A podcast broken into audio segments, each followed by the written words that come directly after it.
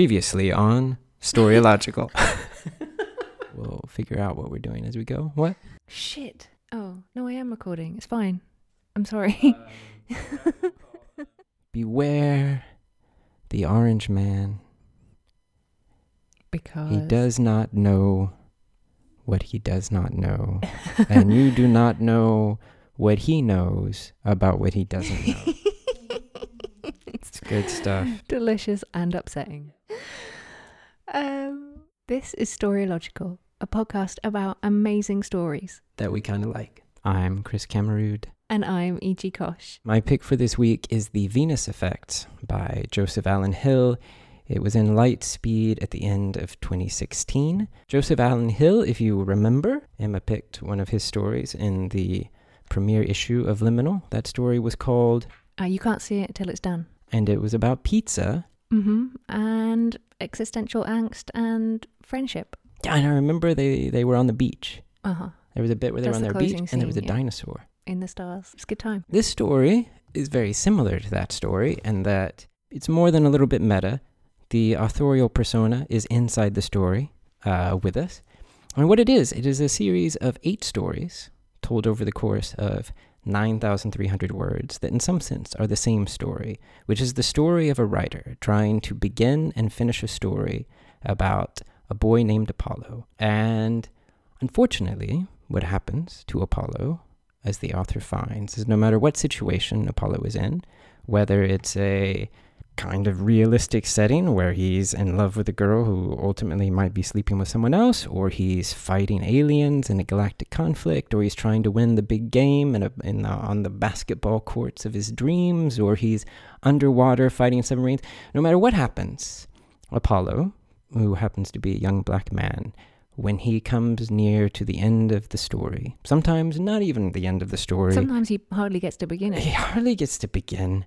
Um, the man in the police uniform arrives and shoots him, and he is very dead Mm. over and over again. And that, very simply, is what happens in the Venus Effect.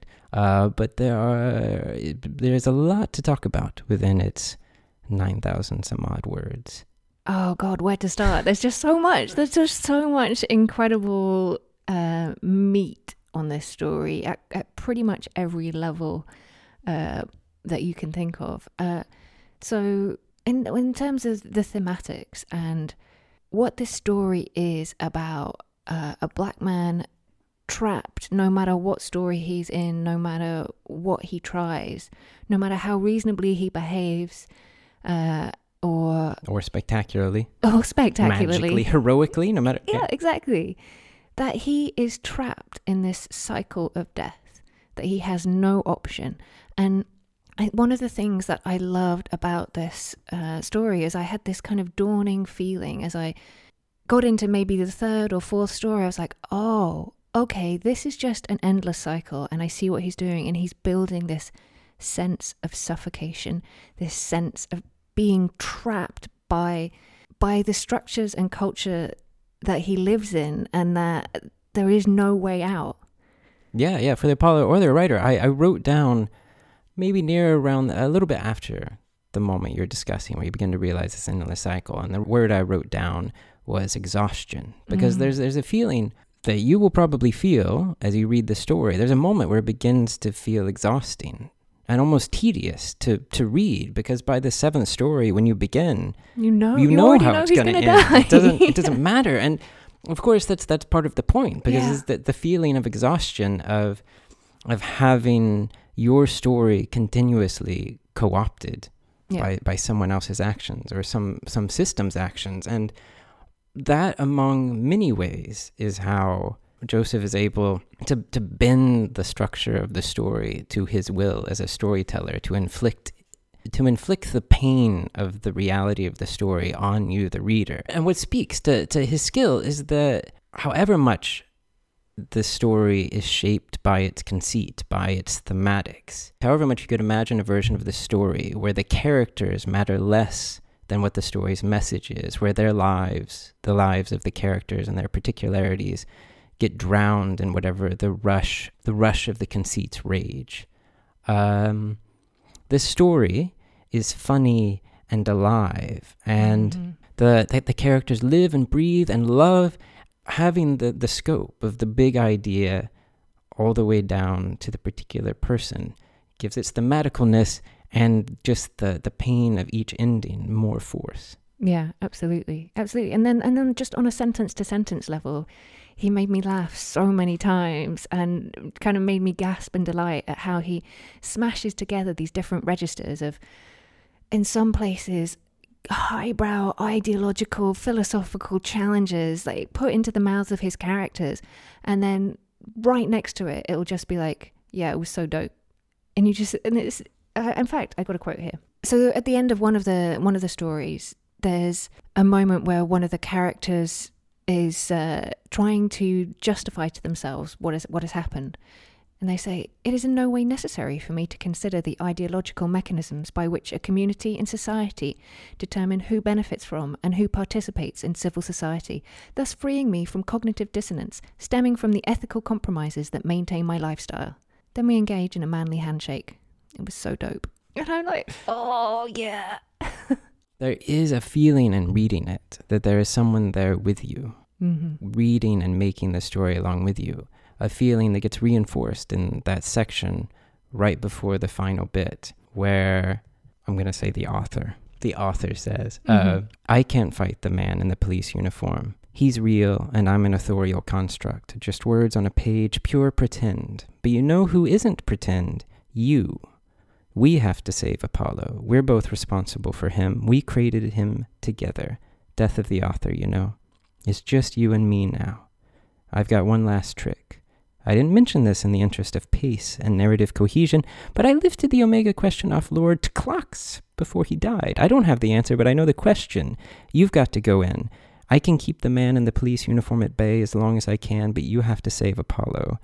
We're going full Morrison. Engage second person present. God Yeah. forgive us. oh words as weapons amazing Yeah, yeah, it is. It is. It is definitely a, a call to action. It is words that, that drive into your brain. That, that Um, I maybe maybe more than words. I meant story, like narrative structure as a weapon. You know, when he says engage second person present tense, I I laughed out loud because because of how ridiculous and wonderful and and literally powerful it is. yeah, it is making like a lot of his his fiction that that we've read, and this story in particular, is making apparent the um, as as as is said in that section, the complicity and cooperation that is involved in creating a story's reality, both in this reality outside here readers where we exist in the real world but but also on the page and how those things intermingle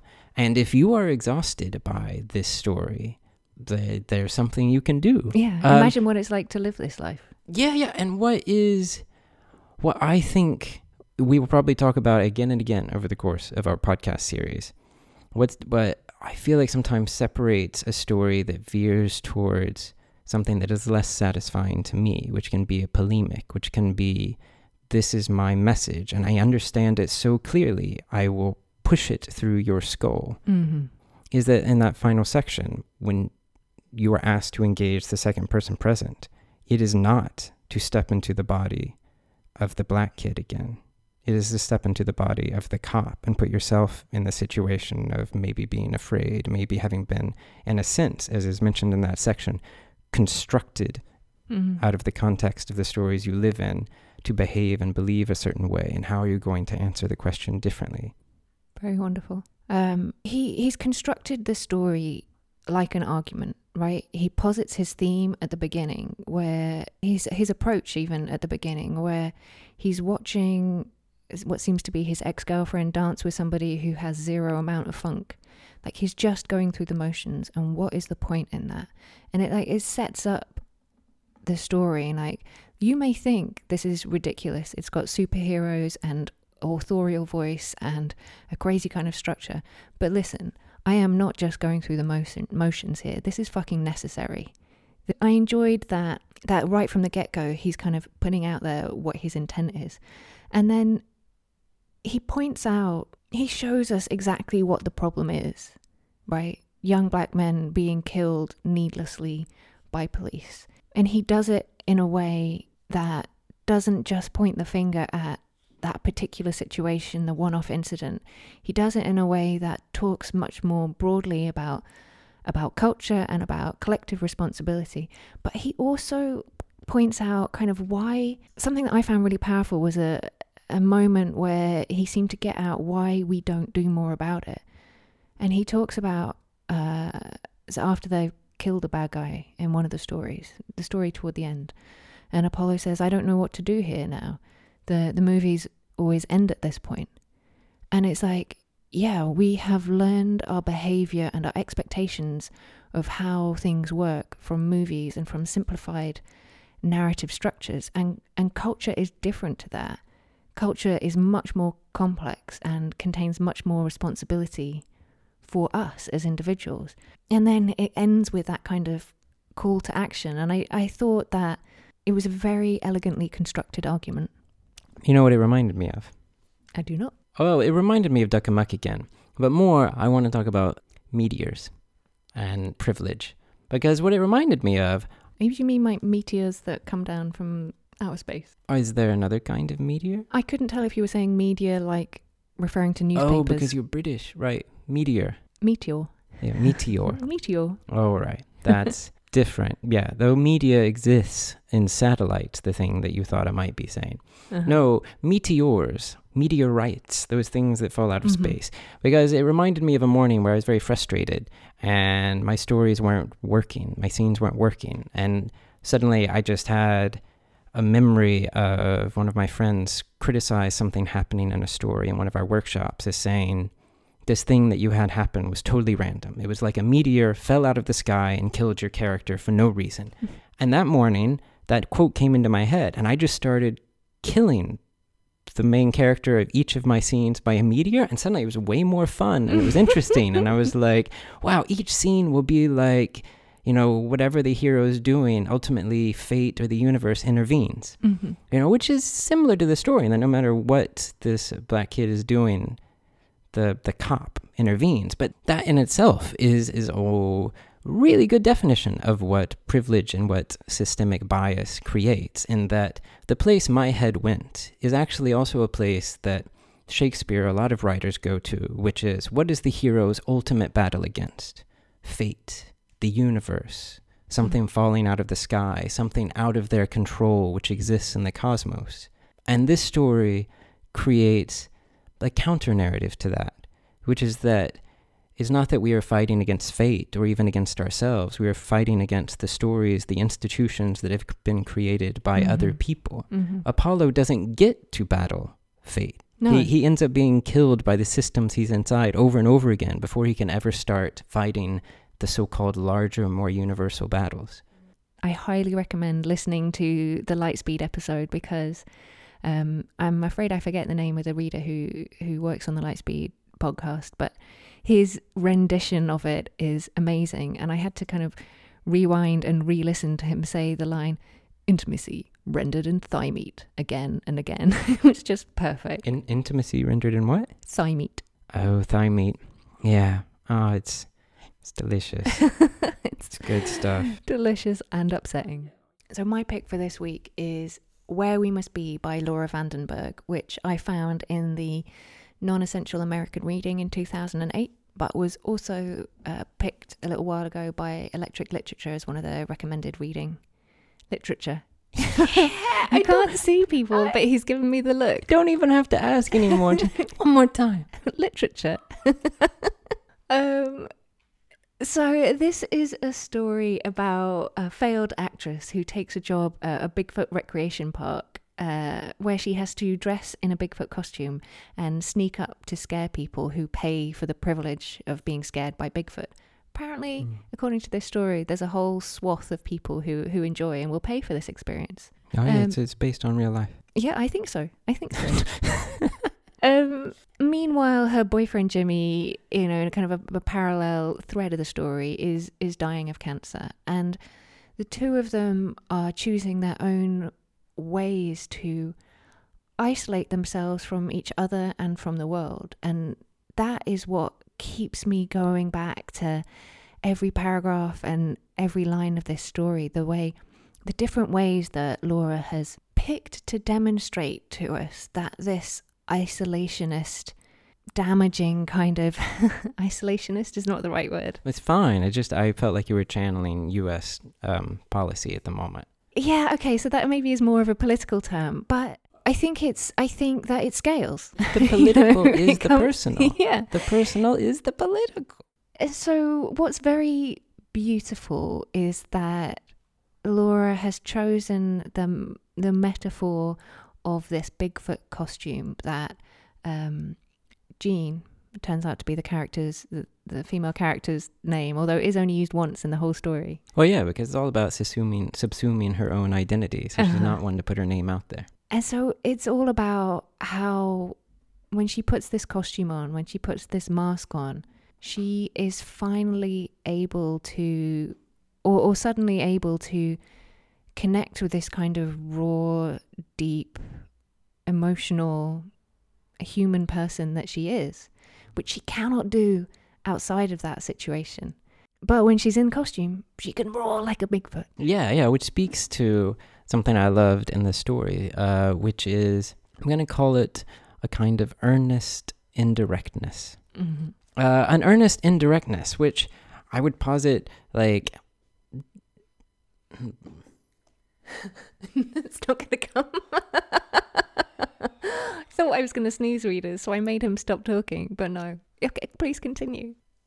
which opposed to like a like a, a, a total flat directness of, of, of Hemingway, say, or a certain Mhm. kind of realist author, where they do, as opposed to other literary authors, just flat out state whatever the emotions of are the characters, um, is more akin to what I associate with a certain brilliant strain of children's literature, where like where the wild things are, where the the metaphors, the masks, the monsters that are chosen are there in a way that is scary but not scary and allows allows the author to struggle very directly and earnestly with whatever they're dealing with. Mm-hmm. Oh yeah, and sometimes that mode, you know, that I liken to, to children's literature is likened to the ridiculous way children are described sometimes as innocent.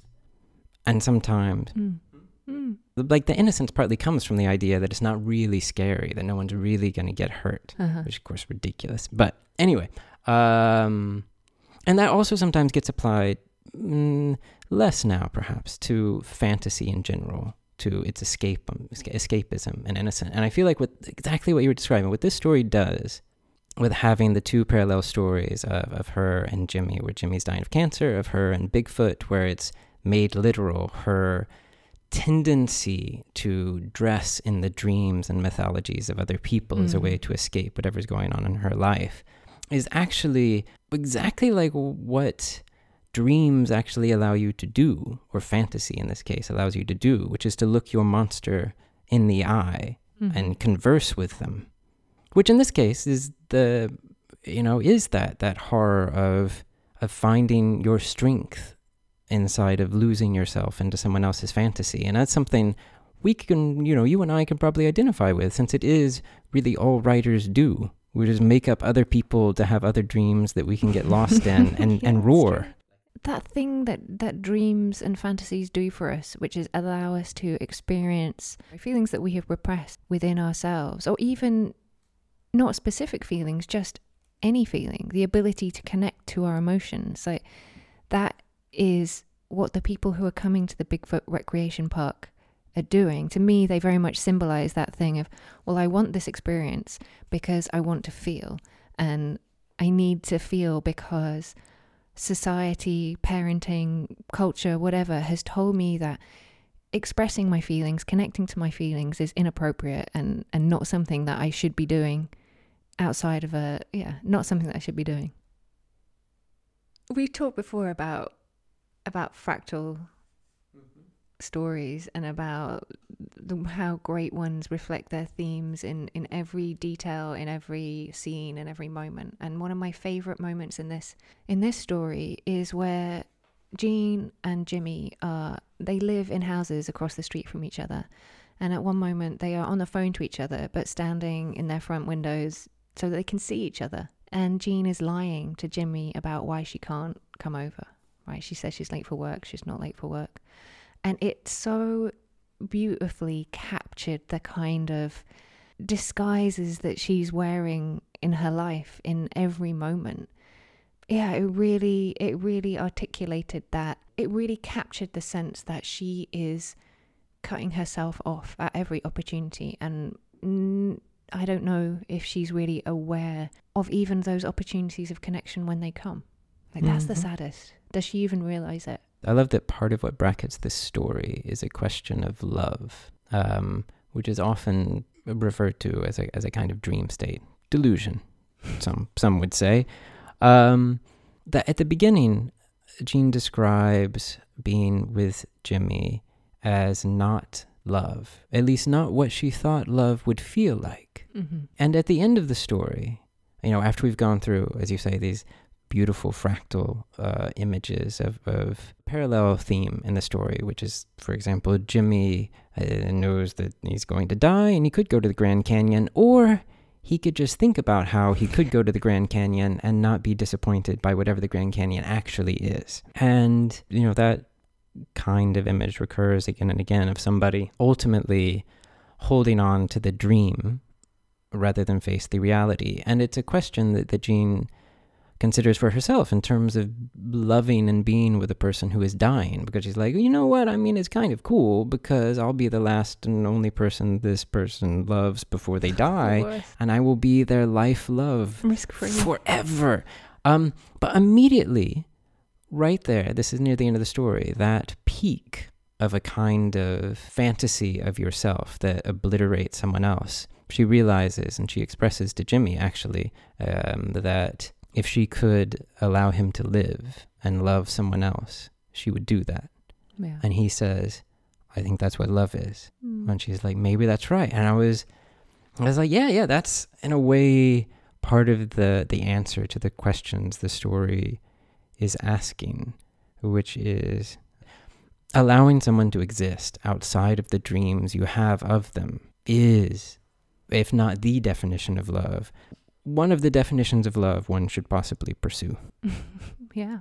Um, I wanted to talk about the final scene and how I was initially when I was reading this story, uh, and the you know when you find out that the partner has cancer and he's very close to death, I thought, oh, you know, okay, so the- fine. The, the story has an ending baked in already because he will die, and and that will, you know, be some conclusion. But no, that's not how she concluded the story, because she knew that it's Jean's story and it's about Jean needing to be the person who pulls off her costumes who doesn't who at one point right she she talks about a having been married before and it didn't work out b she gets fired from being uh from the bigfoot job and that she th- talks about maybe going to become a clown right? Oh my god just another costume to put on another way to to stay away from her own emotions but instead what happens is we get a scene of her and Jimmy going for a swim in the lake because Jimmy gets very excited that this is something that he wants to do. And after all that she's experienced with him and getting fired from her job, she has this moment, or they have this moment, where Jimmy asks her to roar like a Bigfoot, something which she said that she can't do when she's not in costume before. But that moment when they've gone into the lake and she's washed away all her costumes, or, you know, it's very biblical it's sort of baptizing as they go into the water and she's able to do it. She's able to connect with her own emotion and deliver that roar. And the paragraph where she describes it, it is like it shakes heaven and earth. I mean, A, it was incredibly satisfying and beautifully written, but B, my respect for the author was like, boom, sky high. She went to a much better place than I thought the the story was going. And I love it when I love it when a story does that. That's like The bare minimum. yeah, I expect the bare minimum, and when you sh- when you when you shoot past it, I meant that's the bare minimum I expect is you to shoot past what you've Oh, set right. up. Um, yes, yeah, yeah, Oh yeah, because uh, when we were at Clarion, uh, Holly Black said something about how novels and stories work best if you plant a time bomb at the beginning so that there's a clock ticking in somebody's head that is going to take them to the end. And that's exactly it. There was a place where I made a mark on the story and it's like, oh my God, Jimmy's the time bomb. Jimmy is the ticking clock that will at some point go boom um, or not go boom. And that is the thing, right? Like what you're saying. And most of my favorite stories, while there is a time bomb, as Holly described, in my favorite stories, that time bomb never goes off because it's exactly what you said. The time Something bomb isn't the story, it's Yeah. just a trick to make you read the story with a sense that it will end, which for Mhm. some reason readers need to be reminded of at the beginning because they're afraid it won't end. Otherwise, otherwise, yeah, it's a too big a commitment. I don't know. Right, yeah, yeah. So I, I feel like that's just a it's a good bit of advice that came to me while I was reading the story that I will try to remember, which is to place a time bomb and make sure it doesn't go off. Yeah, I like it. Um, yeah. Thanks for listening, readers. This has been Storylogical, that one podcast that talks about stories. We probably did not talk about all the stories that exist in any of the worlds. and we certainly didn't say everything um, about even these two stories. No, no, I would almost say that's impossible. Yeah. But uh, we we'd gotta if we appreciate it. picked, you know, we just got to stop picking such great stories that we could talk about for hours and hours. just um I think I think the mark of a great critic is that no matter the story, you could go on endlessly. Okay. I mean, I know some people say concision is the better part of wit, um, but I'm pretty sure all of those people are dead, hmm so they didn't figure it out. Um, So, if you want to share your opinions with us or let us know about some amazing stories that you found, you can hit us up on Twitter. We are at Storylogical, which is story like the word, O like the letter, and logical. like Aristotle. Uh, you can follow Emma on Twitter. She is at eg cosh. And you can follow Chris on Twitter. He is at Kuvols. If you're on Facebook and you want to join us and like us and send us your mm, reactions, God, God knows that we don't need any of your words. Just find a little icon that appropriates do, your general we do feeling. Want, we want words and interactions and human beings. That's true. Uh, you can do all of that at facebook.com slash storylogical. And if you have enjoyed this podcast, and we hope you have, please head over to iTunes and leave us a many starred review. It helps people find us, and we love it when that happens. And if you are eligible to vote in the Hugos, Oh, consider yes. nominating us for best fan cast. I believe the deadline uh, is coming up in the middle of March. I it does cost money to be a member. I believe it is forty dollars to be a voting member. Oh, okay. So yeah, because you can be a member without actually going to Helsinki. You can, um, but alas, the registration has ended. So if you're not a member, just tuck this away for next year. yeah. If you are a member, uh, You're good to go. yeah, Yeah. uh, this is a time to say many nice things about us. Unless you don't have any nice things to say, and there's a time to be quiet, which is a bad paraphrase of what Joss Whedon said about when Firefly came out. Fair enough. For show notes, links to past episodes, gifts of an appropriate and inappropriate nature, as well as now articles occasionally, including one where we've listed all of the Hugo eligible works that we discussed last year that you could vote for this year. You can always find us at our home on the web. Storylogical.com. Thanks for listening. Happy reading. The I need to be at the mic. You know what it does? It wears its metaphors proudly and thinly, like Buffy. Probably all of my insights could be uh, appended with the phrase, like Buffy.